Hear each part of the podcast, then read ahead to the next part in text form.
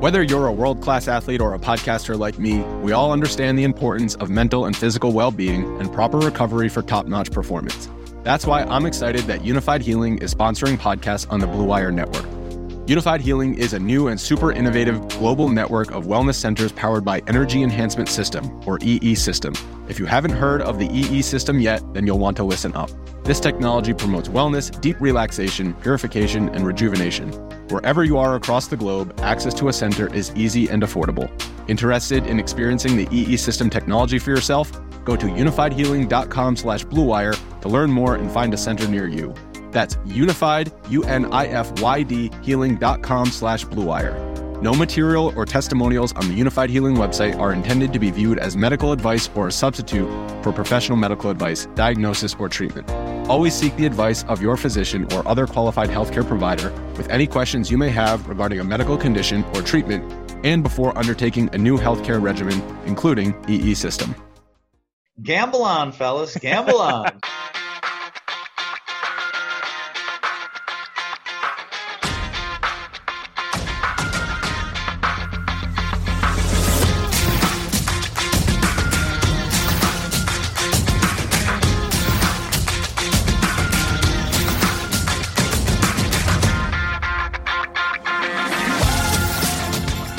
Welcome again to Gamble On, the weekly gambling podcast presented by USBets.com. I'm Eric Raskin, USBets managing editor and media director, and I'm joined by our senior analyst, Pulitzer Prize finalist John Brennan. And we are recording this episode on Thursday, July 30th, which happens to be my 45th birthday. So happy birthday to me. I wasn't born the same year as the Wire Act, like some co hosts of this show, uh, but I was born the same year that the greatest song ever written, Thunder Road, came out. So that's something, at least. Uh, anyway, John, please make me feel good about getting old by completing this sentence 45 is the new blank. well, I got to say, Thunder Road, Eric, I, I, I come so close to a great story there that I'm going to tell it anyway. Okay. Um, Born to Run was recorded by Mr. Springsteen just north of New York City about five years before my posse and I became the secondary late night legends of the Blauvelt Diner, uh, the fabled 24 hour eatery about three miles north of my home that each of us claimed as our own after nights of creativity on Bruce's part and debauchery on ours, and maybe Bruce earned both the scripts. I'm not sure. Um, but unfortunately, Bruce uh, farmed out the rest of the album, including Thunder Road, to a boring Manhattan studio. But still, um, as far as turning 45, well, it's the new uh, hell if you don't carefully observe the mantra of use it or lose it. So trust me on that. Okay, all right. Not quite the uh, the encouraging uh, answer I was looking for, but uh, but I'll, I'll, I'll still take it. And uh, you know, I come to this from the perspective uh, of among the two podcasters here of I'm the guy who's hitting 45. You, are the guy who's been through it. So uh, you know, you I figure if anyone has some pearls of wisdom on how to spend the back half of my of my 40s, it's you. I, I gotta be blunt. It's not it's not pretty. no, yeah. I mean, look, it's been all downhill physically for me since about 23. Really, I, I think I think everything. You know, there's always something going wrong uh, a little bit every year since then. Uh, but mentally, I'm I'm holding up uh, okay. I'm maybe a little slower sometimes to think of the word I'm looking for than I was in my 20s, and uh, and I definitely have this one problem where I open up a new tab in my web browser and if I don't start typing immediately, I'll forget why I opened a new tab. Uh, but but for for the most part, though, I'll say age is just a number. Yeah, get used to all that, Eric. all right. Well, speaking of numbers, uh, this is episode number 102 of Gamble On, and we thank you for joining us. If you missed any of our previous 101 episodes, they're all available on SoundCloud, Apple Podcasts, and Spotify. In recognition of my birthday, please give us a five star rating. It'll be the cheapest birthday present you ever had to get anyone. Yeah, and Eric, coming up a little later in the show, we're going to be joined by semi pro sports bettor and NBC Sports Philadelphia betting analyst Brad Feinberg. Uh, he's going to talk about the sudden glut of sports to bet. Uh, hard for us to believe still. Yeah. Uh, we're going to get Brad's insights on the NBA, NHL, MLB. We'll even talk about our optimism or maybe lack thereof for the NFL season. Uh, but first, it's been a curious news week in the world of gambling, so let's get to it. Here's your Gamble On News of the Week an inside look at the biggest stories in the world of gambling.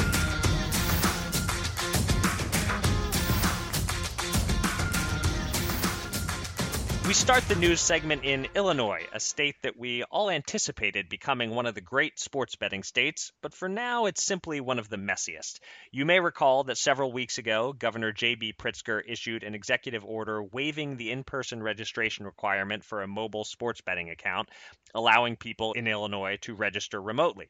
But more recently, he decided to end that temporary allowance effective midnight this past Sunday night slash Monday morning forcing bettors to register at brick and mortar locations during a pandemic, just as sports are starting back up again, and before any mobile sportsbook other than Bet Rivers has been able to launch yet. There was wide speculation that this was a political move, that the casino interests that didn't want DraftKings and FanDuel in the state were pulling the strings here. Meanwhile, the Illinois Gaming Board suddenly changed its allowances about betting on certain sports as PGA Tour, NASCAR, Korean baseball, and some off brand soccer leagues were no longer approved for betting. This one is even harder to figure out the reasoning behind, especially when you consider that NASCAR and PGA are fairly mainstream betting sports. John, we've seen a lot of states pass sports betting legislation, but then screw it up in the implementation. Tennessee has arguably been the biggest cluster F over the past year or so, but where do you now rate Illinois on that scale? And do you see this as a temporary annoyance or a sign that long term Illinois is a state where the infighting and politics are going to continually limit the growth of sports betting? Well, you know, Illinois has always been an underrated state in terms of the challenge of, well, getting anything done. Um, mm. A certain real estate mogul I used to deal with regularly, who now resides occasionally in our nation's capital, um, once told me the toughest places to do business were New Jersey, Rhode Island, Louisiana, and Illinois. Hmm. Uh, lots of hands out, shall we say. Uh, now, my favorite part of this fiasco, though, is the PGA Tour ban. Um, you know, states have been collecting millions in revenue for mostly dismal events because of the demand built up both by the golfers who want to play any event and the bettors who want to bet on anything. Um, and now we kick off an unprecedented series of mega events in the next year, and, and Illini can't legally bet on it for now. Um, this stinks to high heaven, frankly, and once this malodorous bridge has been crossed, I don't see why it can't start to stink even more. So I'm not optimistic. Yeah, I mean, I, I just have no idea what to make of, of the limited sports menu here. And yeah, it, it would one be one thing if they just removed some of the off-brand leagues and the Korean baseball or whatever. Yeah. But NASCAR and PGA uh, it says to me that the Illinois Gaming Board doesn't have its act together uh, uh on this. Um, as far as the the bigger picture of the the politics there, I think eventually, you know, sometime three months from now, six months from now, 12 months from now, I'm not sure.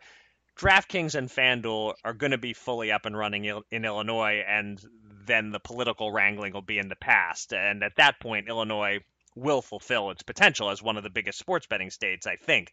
Uh, it, it's mostly just this annoying back and forth throughout the lead up and, and continuing right up until whenever the Riverside has lost this fight, which at some point it will. And uh, and I just have to say that even Rivers gets hurt here in the short term by by this executive order ending. You know, when sure, whenever DraftKings and FanDuel launch, it's it's bad for them forcing in-person registration at their relatively remote brick and mortar facilities. But you know, right now, sports are starting back up. People in Illinois are going to be looking to start mobile betting accounts they had one option to do so through Sunday, and now they have none, and so that that's bad for Bet Rivers too. Uh, the whole thing's a fiasco, and as you said, I, I I don't think anybody's gotten to the bottom of exactly why they're doing all of these things. Right. But um, it's just uh, again, it's one of those states where uh, there's always somebody in the back room with a deal to make, and uh, politicians who are willing to come out and, and and tout them in spite of how illogical they may be. Yeah, uh, you know, one one more example to add to the list of why can't all states be like New Jersey? And not that New Jersey is perfect, but but constantly uh, we're seeing other states are are are not doing things as well as New Jersey does. Uh, yeah, it is funny though, isn't it? Because as I mentioned, uh, New Jersey is one of those states hard to do business in. Right. But uh, with uh, when it comes to uh, sports betting and and really any expansion of legal regulated gambling, for some reason they get that one right. Yep. All right, moving on to another state. Massachusetts uh, has long been on our short list of states that could conceivably be next in line to legalize sports betting, and the largest state in New England remains on that list after an eventful, if ultimately unfruitful, week. On Wednesday, the Massachusetts House approved an economic development bill that included the legalization of sports betting. There were amendments to be considered as it moved to the Senate, and there was uncertainty over whether DraftKings, FanDuel, and other mobile only operators would be permitted. For now, it's all moot, as late Wednesday night, the Senate removed the sports betting items from the larger package. State Senator Michael Rodrigues, chairman of the Senate Ways and Means Committee, said as he spoke on the Senate floor Wednesday night, quote, as it relates to sports gaming, sports wagering, I believe that certainly the time is close when we are going to be tackling this issue, but the time is not now, nor is this the proper vehicle to do so in, end quote. One other important subplot to point out here this latest version of the bill includes the sports leagues sharing directly in the profits from sports betting. So, in Massachusetts, the dreaded integrity fee notion is not dead. Uh, in any case, any hope for sports betting le- legislation will now wait until the fall. Is that a good thing, John? W- would this have been a rush job to get it done this week? And are they better off sorting out all the issues and waiting a couple of months? Yeah, I swear I try to be a cockeyed optimist, but Massachusetts just has never inspired, me that way on, on sports betting. Uh, there's always been something in the water there, too. Um, and any bill that connects a sports league's cut to the result of games seems ripe for lawsuits to me. I mean, the books are going to make $5 million if the Red Sox lose their series deciding playoff game, but then the commissioner's office decides to suspend a star player on the other team because of an offensive tweet the day before. mm, that doesn't look so good, does it? Hmm. Um, I know this stinks to high heaven, and I'll believe this bill passes passes when it passes. I'm not uh, optimistic. Okay. Uh, well, I saw um, a quote from uh, Brendan Bussmann of Global Market Advisors, who was just saying that this bill, in its form as presented this week, was not strong, was not going to maximize the market opportunity. So, uh, if, if, if he's right about that, I think it's definitely better uh, you know, to, to wait to get all the interested parties, DraftKings, FanDuel, MGM, the local sports teams, etc., on the same page. Hopefully, not have any kind of fees for the league in there, uh, but get it get it right. I mean, time is not of the essence right now in sports betting in general and in Massachusetts. At this point, you're not going to get actual sports betting up and running in 2020, no matter what. So, you know, I think a reasonable goal is to pass something in the fall and try to have mobile sports books operating by football season 2021. Uh, but it sounds from uh, from your position like uh, you you would say that's overly optimistic to even expect them to get something done in the fall.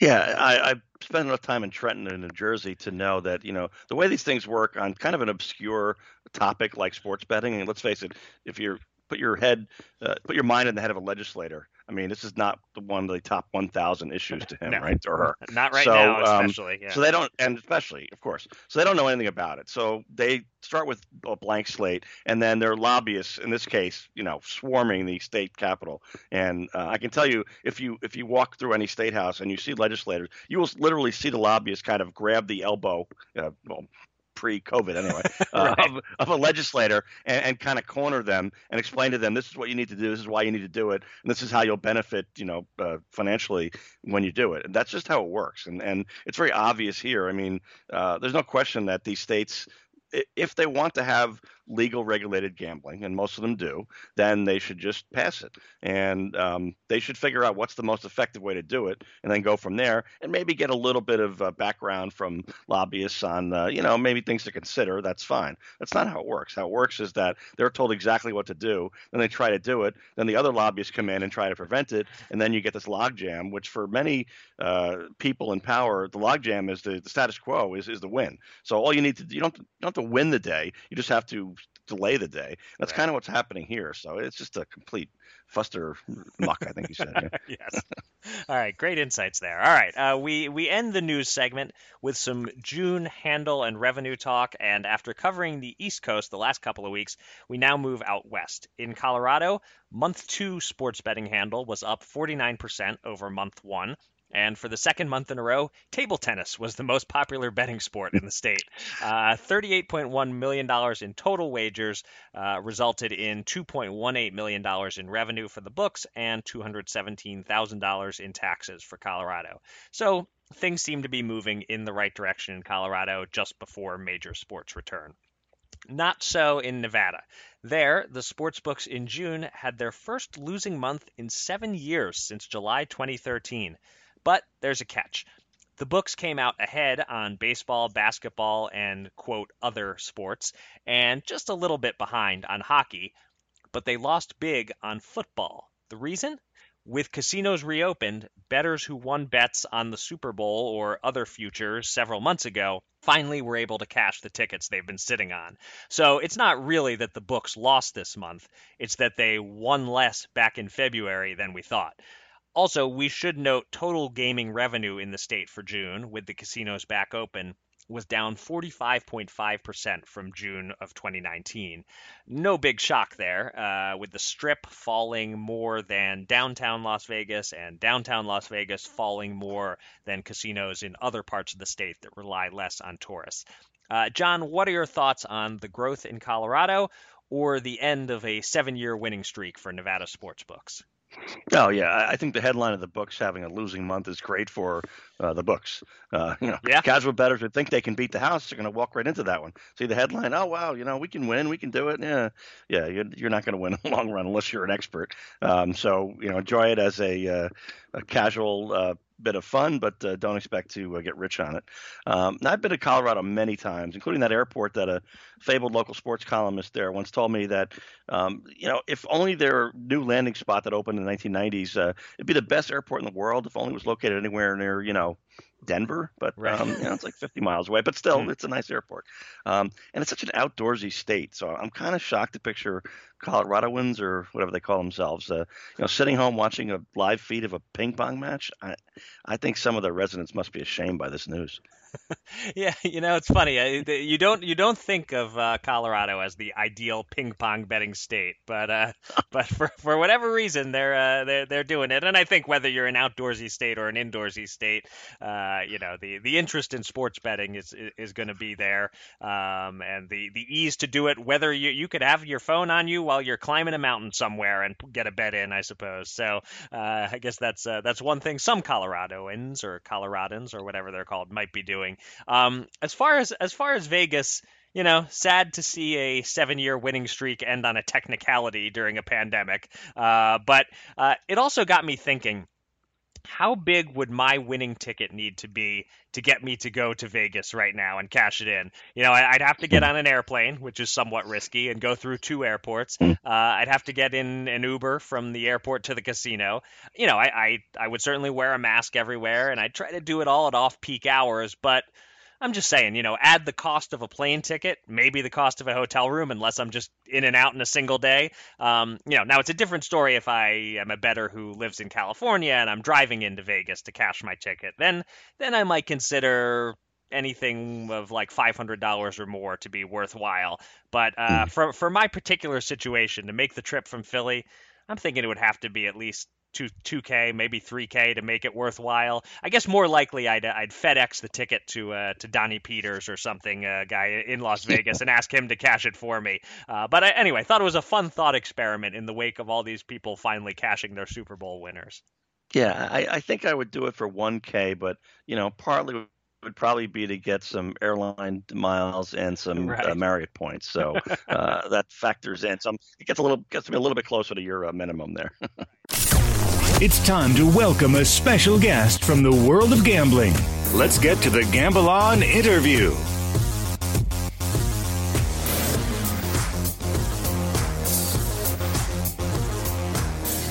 With the NBA returning Thursday, the NHL returning over the weekend, and MLB hopefully continuing to play in the days ahead, fingers crossed on that one, we have a lot of sports and sports betting to talk about right now. So it is a great pleasure to welcome back to the podcast for his third Gamble On appearance, one of our favorite serious sports bettors, and a man who is also making his mark in sports gambling media Brad Feinberg. Brad is the sports betting expert analyst for NBC Sports in Philadelphia, including during the network's BetCast for 76ers games, and he joins us now to talk NBA and more. Brad, welcome back to Gamble On. Oh, great to be on, guys. Looking forward to talking to you guys.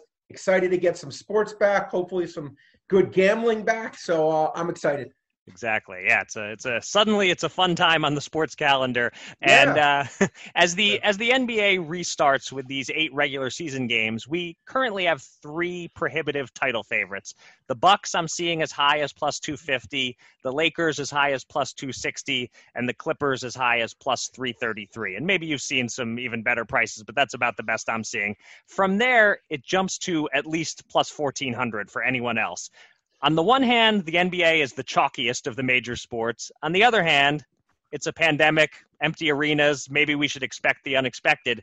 So, which way do you lean, Brad? D- does one of those favorites sound like a good number to you, or is this the time to be jumping on a long shot? And if so, which long shot do you like? Well, Eric, you're so right. Because in years past, the NBA is the most chalkiest sport. It is the hardest sport for an underdog to win best of sevens continuously and win an NBA title. It's almost impossible. But because of what you said with the pandemic, I was thinking to myself, gosh, is there maybe a team? Is there maybe something I can find? Because look, with a five month layoff, it kind of is unprecedented. Who really knows what we're going to get? Uh, to answer your question, the one team that I actually think has a chance based on the odds and the highest odds I've seen are 28 to 1. And I I'm afraid to even say this and have you laugh at me because I thought this team was dead on arrival. But I think the Sixers, because of the uh, there was again when when Bryson DeChambeau in golf, when he, you saw him, he added 40 pounds of muscle, and now he's hitting the ball 400 yards. Right? There was a fundamental change in his game. With the Sixers, similar kind of thing to me, Eric. You know, they're now putting Ben Simmons at power forward and they're putting Shake Milton at point guard. Is it going to work? Maybe, maybe not. But it is a change, and I think getting Al Horford out of the starting lineup, getting him and Embiid separated is a huge thing. Shake Milton's and a really good jump shooter, which is what they needed. Also, I think it gives this team a chance. Um, I would probably say outside of Milwaukee, I think now they're this the next scariest team.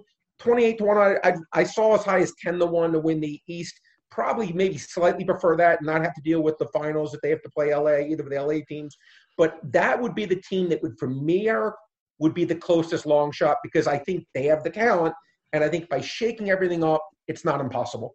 All right. Well, it warms my heart, of course, to hear you uh, you say that. And and, and since yeah. you, since you mentioned the Sixers, um, you are the Ben Simmons three pointer whisperer. You called it live on the air uh, seconds before he hit his first ever NBA three. So a quick follow up: Are, are we sure. going to see him shooting some threes when the league restarts? Like, should I be betting overs on those prop lines? Do you think? Well, I mean, obviously, you know, we saw, you know, he shot two that that that first scrimmage or whatnot.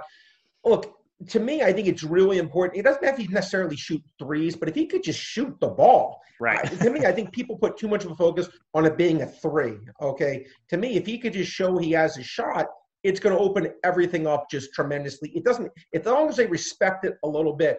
But to me, the fact that he did shoot them, um, yeah, I think it gives me a little bit of hope that maybe he's like, for lack of better word, you know, like let's let's go with it. You know, let let me, you know, why not? You know, maybe he, he had the time off, he was injured. Um, I wouldn't be shocked if he does shoot. I'm not expecting to be a volume shooter, but maybe maybe he does shoot one or two a game. Not impossible. So yeah, if you saw a bet, will Ben Simmons make a three? If I was getting like ten to one odds or something like that, I would I would take a chance on that because I think there is at least a ten percent chance he does uh, make a three in the first game. Right. Yeah. Now, Brett, I'm looking at a 22 to one shot on DraftKings in the NBA, and I'm thinking it's a sure thing. So uh, oh. obviously, I'm missing some. Yeah, I'm missing something here because I'm the amateur, you're the pro. Um, now, Washington, Washington Wizards are going to finish in ninth place in the East. Yeah. They're five and a half and six games back with eight to play of Orlando and the Nets. But um, the Nets are missing ha- literally half their team, um, and they get they they get a first round pick if they miss the playoffs, but they get to give it away if they if they make it. So they don't want to make it. Um, so with them not wanting to make the playoffs and they're missing half the team, and the Wizards only have to pick up two games in the eight-game set to qualify for a play-in tournament. So um, how are the Wizards 22 to 1 to make the playoffs when all they got to do is pick up two games against a decimated team and then play them uh, in this little mini tournament and presumably maybe beat them there too? John, I love the question. Okay. To answer your question, though, here's this I would rather see you attack that. It's a little more boring, but it's getting getting 22 to 1. I'd rather see you take the Nets under two and a half wins. The Nets mm-hmm. are under two and a half wins, minus 110. To me, that's a better bet because listen, let's suppose they play that plan, John. Let's suppose you're right. They, they make up the two games. Theoretically, just doing quick math on this, let's suppose the games against the Nets and the Wizards are 50 50. So there'd be a one in four chance of the Wizards winning both those games. Okay. So what that means is, is there, if you take one fourth times one fifth, that's about one out of 20. Is there a one in five chance the Wizards beat the Nets by two games? Well, right now, John, the Wizards over under sitting at one and a half games under minus 162. So they're saying there's a 63% chance the Wizards win zero or one games, let alone making up your two games. In my opinion, the math says there is not a one in five chance that the Wizards win plus two games over the Nets because the Nets are supposed to win two or three. The Wizards are supposed to one, win zero or one. So for the Wizards to actually win by two, as opposed to they're supposed to lose by one, I think that's a very big long shot, John. If I was you, I would bet the Wizards over one and a half, getting a nice price, and I'd bet the Nuts under two and a half. You're not going to make your 22 to one, but you could win both those, and then when you do in the playoff thing, you could play the Wizards in both games there, and probably get not maybe 22 to one, but you could still make a nice a nice amount of money if that were to happen. Uh, I think you sold me. That all makes sense. Thanks a lot. um, all right, so let, us turn our attention to, to hockey, Brad, uh, which Sure. starts again uh, this Saturday with the majority of the teams going straight into the playoffs.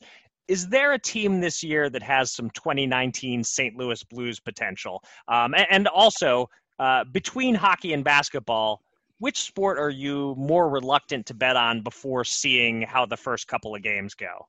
Well, good question. It, it's interesting because in hockey, Eric, unlike when we talked about basketball, hockey is the sport where you can get that St. Louis Blues team. It happens.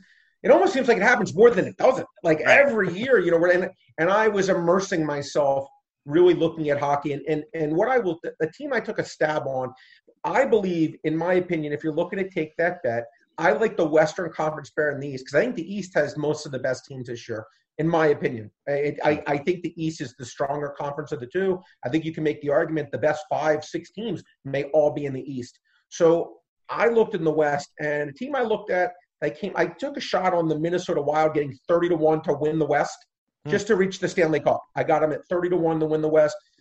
They've been a pretty decent offensive team, but their goaltending's been a little bit of the issue. But at thirty to one, um, I think it it merits a play, and I don't think there's any team in the Western Conference, whether you're playing Vegas, Colorado, St. Louis. I don't feel like I don't think that there it's an automatic win for those teams, whoever they play. So I think if you want to take a long shot, I think any team in the West getting 25 to one or higher, whether it be the Coyotes, the Winnipeg Jets, uh, the Minnesota Wild, uh, Calgary Flames, I think you can argue any of those, Eric, have a lot of value. And in terms of, am I more scared uh, to bet the NBA or NHL? What I'm looking forward to doing, Eric, is live betting, specifically in the NBA. Um, look, we don't know how what these guys have been doing the last five months. I'll tell you who knows. The only people who really know right now are are the coaches, the coaches and the players. And I, anyone else who tells you they know how things are going to be, they're just wrong. And I can say that pretty matter of fact. The coaches are seeing how these guys have looked every day. They know if their team is cohesive, if it's not cohesive, if they're struggling, if someone's out of shape. But when the games start, you're going to see how it goes. And in my opinion, live betting is going to be a good bet in the sense that I think there's a better chance what we see is how it's going to end for that game. For example, let's suppose we see a five point favorite that is down by 15 points. Most times, you know, they'll they'll skew it the live betting line, Eric, where that five point favorite's going to have to come back, you know, and and they'll- maybe make the game line if the team is a five point favorite and they're down 15, maybe they'll make the interactive line seven and a half. And and and I would say the team, the five point underdog that's up 15, has a better chance of holding on and keeping that 15 point lead because maybe that five point favorite shouldn't be a five point favorite Hmm. because if someone's out of shape, they're just not cohesive right now. I think this is the chance, Eric, we'll see that these lines are not sharp because no one knows. You're just doing your best to guess. So for me, it's going to be interactive betting, not so much in hockey, but more so in basketball. I'm looking more forward to seeing how it goes because I think that there's going to be some good live betting chances for me there. Hmm, and and really watching the games, huh? Because you know there are some bettors Trust who your like just go by the. They're all about the numbers or whatever. You're saying in this case, it's it's it's really watching the games and seeing what's happening on the court. I really, I really believe that, Eric, and I really think if you're not lazy, you do the work, you actually watch the game, trust your eyes, and if you see something, and again, for example, there could be a lot of great players that just they're they're they're not right. It is going to take them maybe a week to get back into their form, or two weeks, or maybe they won't. Which is why when you asked before, is there a good long shot just to win the title? It's we've never seen this before. We've never had a five month layoff like this before. So I, in my opinion, as opposed to betting pregame, I would do. I would really focus on live betting. See, like trust your eyes. If you if Joel Embiid, we see him Embiid, if he doesn't looks like he's, you know, out of shape, you know, maybe the Sixers aren't a good play, right? Mm-hmm. Or if mm-hmm. he looks really good and the Sixers look like they're they're clicking, then maybe this new lineup with Shake Milton at the point guard and Ben Simmons at the power forward, maybe Brett Brown's uncovered something. Maybe this is now an elite team and not that 28 to 1 team that Vegas is pricing him at. So I would trust your eyes and do the work and, and, and instead of being lazy and betting a game just before the game, I really would watch because this is to me the best opportunity we'll have for, for, for the I can remember would be right now.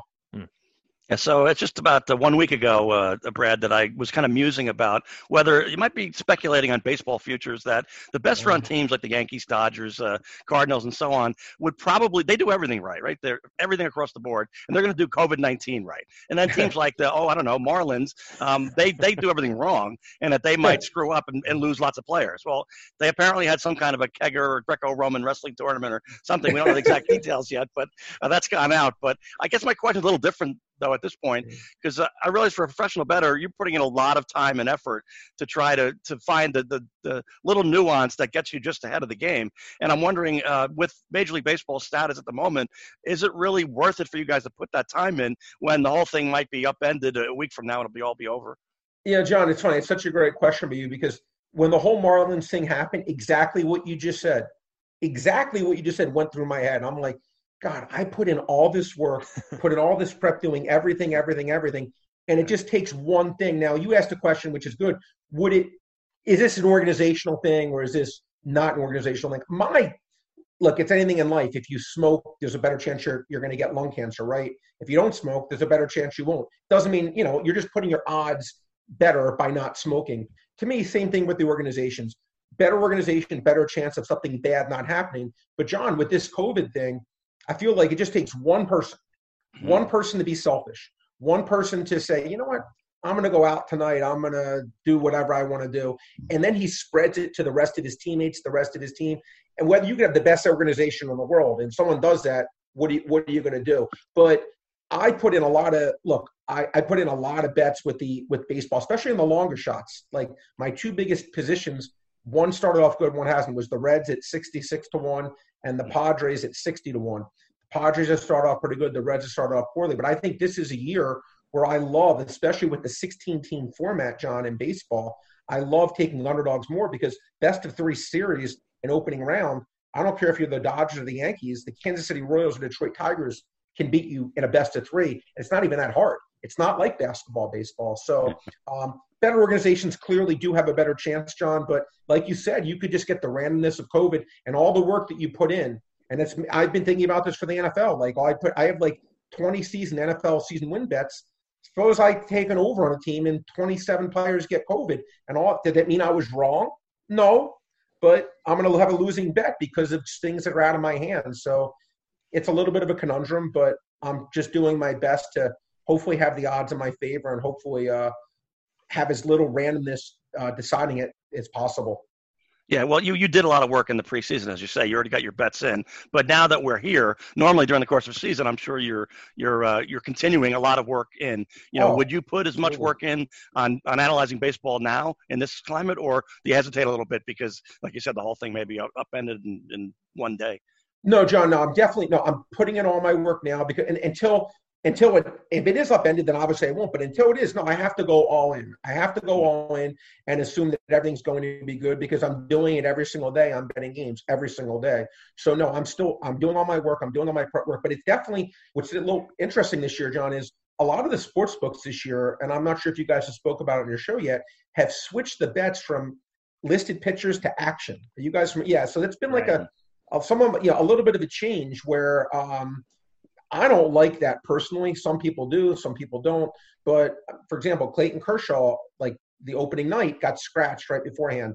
Uh, Stephen Strasburg got scratched right beforehand. So if you took the, the Nationals getting a short price against the Yankees and then they're pitching their reserve pitcher that's not Stephen Strasburg, you're not feeling so good. So, and I've seen a lot of last minute pitching changes, which have scared me because I want to know what I'm getting. Like I, I, I'm, I don't like the guesswork. Again, I'd rather have as much information as I can. And if I'm wrong, I can live with it. But when you put in a bet and there's off pitchers, it's been more challenging, John, because there's been already you could see all the players being out and you know pitchers being scratched, hitters being scratched, like Juan Soto for the Nationals right beforehand not playing.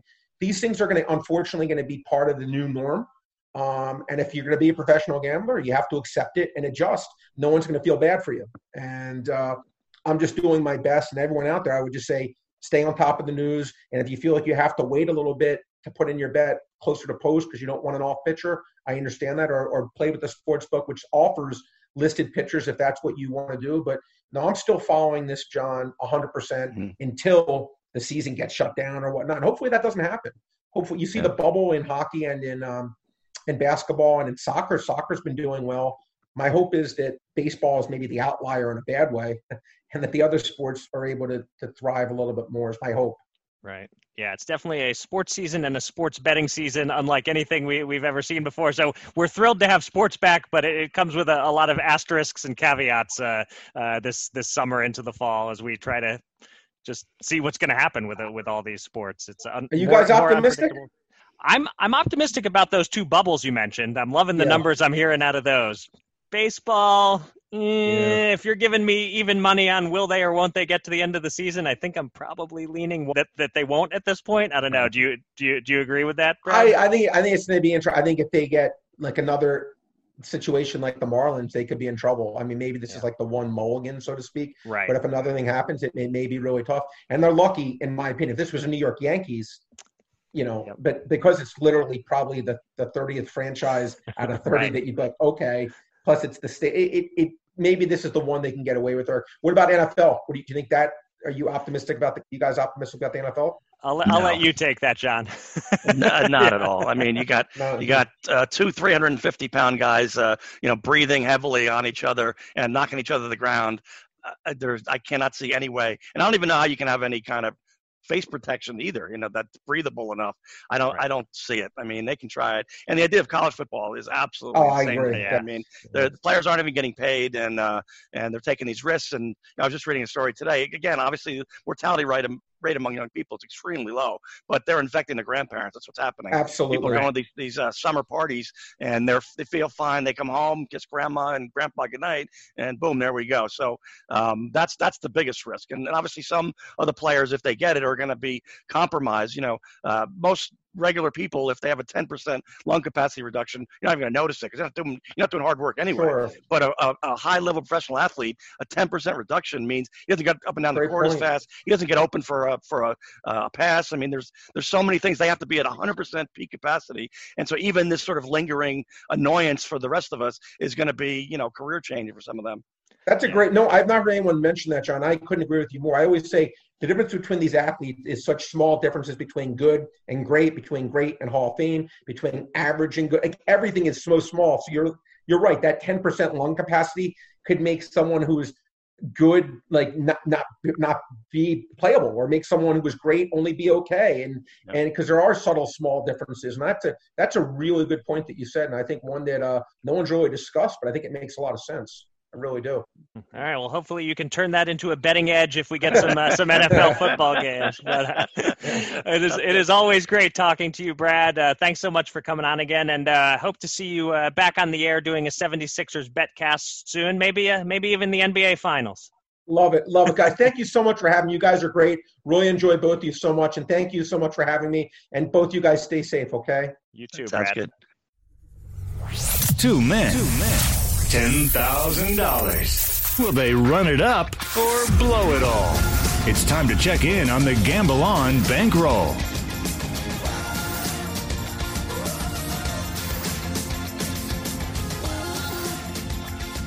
Not a great week for our bankroll. We lost two out of three bets. Let's break it down. Uh, first, John, you had Paul Casey to make the top 20 at the 3M. He missed the cut, so uh, a loss of $100 there, but at least he spared you a, a long, painful sweat. Uh, meanwhile, I made two baseball bets. I had the Orioles for $50 at plus 200 to upset the Red Sox in their opener, and the Cardinals for $100 at minus 200 to beat the Pirates. The Cardinals bet was a winner, so $50 profit. The Orioles bet was a loser. Uh, but I like the methodology. It was based on the Red Sox being a subpar team this year, and indeed, after beating the O's handily in that first game, they lost the two remaining games of the series and then kept losing their next two after that. So maybe a bit of bad luck on that. But anyway, my baseball bets broke even. We lost $100 overall, so we're up by $441 and we have $840 on hold in futures bets, leaving us with $9,601 available to bet with this week. And I'll quickly note that the boxing bet I made a few weeks ago, Eggington over Cheeseman, who could forget those names, uh, that fight is this Saturday. In addition to awaiting the results of that, we have enough sports now to go back to our standard two bets each per week. And I'm up first. And I swear to you, I had this bet in mind before Brad brought it up just now, uh, but now I feel even better about it. Brooklyn Nets under two and a half wins in the restart. Uh, Brad said uh, minus 110 price. Well, guess what? I found it at minus 109 points bet. Value, baby. Uh, the Nets have a decimated roster. No Kyrie, no Durant, of course. Uh, no Dinwiddie, no Taurean Prince. Their starting point guard is someone named Chris Chiozza. Uh, they might still be favored in one game of their eight against the Wizards. Otherwise, Orlando twice, Milwaukee, Boston, Sacramento, LA Clippers, Portland, even if they beat the Wizards, I still have a hard time seeing two additional wins for this Nets team. So let's bet $109 to win 100 on the Nets going 2 and 6 or worse during this mini season. All right, yeah, you know, Brad talked me out of my Wizards angle by showing me that I was, I was too focused on how bad the Nets are and how decimated they are, and not enough on how bad the Wizards are too. Right. So, so uh, either one. So instead, I'm going to pivot to his observation of the NHL Western Conference being kind of a well, wild, wild west. Um, mm. But I'm going to skip the first round long shots and instead go 50 at plus 650, so a win of 325 uh, on the four-seeded Dallas Stars to win the West, not the Stanley Cup championship, but the West. Um, they have the goaltending to pull it off, and then any luck, they'll fall into the Stanley Cup Finals uh, with my preseason Cup pick, the Toronto Maple Leafs. Oh, there we go. It could be a, a double winner there. I like that. Um, as as someone who still knows nothing about hockey besides uh, being able to name a few of the Flyers, I will just uh, assume that you know what you're talking about on that. um, so I had uh, one particular Saturday night boxing bet in mind for my second bet, uh, but I'm going to have to pivot to a different Saturday night boxing bet. Uh, the Showtime Championship Boxing Series returns inside a bubble at Mohegan Sun Casino, and one of the main event fighters tested positive for COVID on Wednesday, shaking up the card a bit. They moved a guy from the second bout into the main event, had a replacement opponent added into that second bout. One fight that hasn't changed is the opening bout, a rematch between Marcos Escudero and Joe George. They fought in November, and George won an upset split decision that he didn't quite deserve. Uh, Escudero should have gotten the decision. He seems the slightly better fighter. He's hungry. He needs the win now uh, in this rematch, and his promoter said flat out that if he doesn't knock George out this time, he's quote horseshit. Uh, and on top of all that, uh, boxing judges have a very human tendency in a rematch of a bad decision to lean the other way and give a makeup call if it's close. If rounds are close along the way, I think Escudero might get the benefit of the doubt. So add it all up, and I'm fairly confident Escudero will win.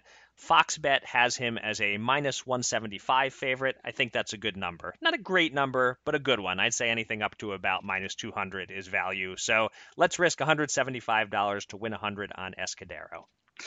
All right, yeah, I'm going to go back to my PGA Tour golf, uh, which finally kicks off a very strong series of events with the World Golf Championship event in uh, Memphis. Uh, 45 of the top 50 in the world are entered. It's a great, great field.